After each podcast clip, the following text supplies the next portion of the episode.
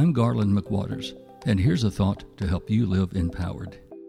Before you can grab hold of something new, you must fully let go of that which no longer serves your needs.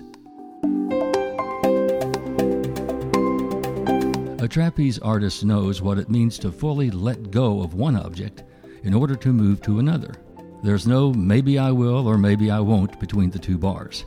It's a total commitment to the goal which requires fully letting go of the past that you no longer need.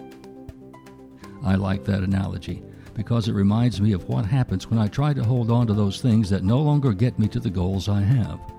Swinging back and forth on the same bar serves no purpose. There's a time for letting go of that which no longer is useful. This process of letting go is also a time for setting new goals and growing our expectations of living.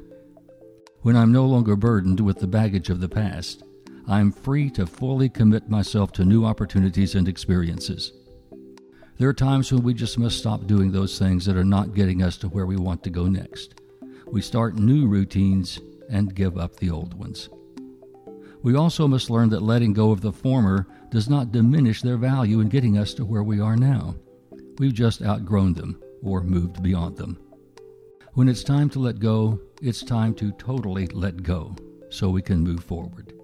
This is true of objects, and it's true of routines and relationships.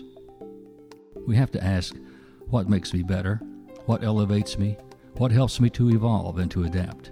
Grab hold of those. Let go of those that inhibit you in any way. Unburden yourself.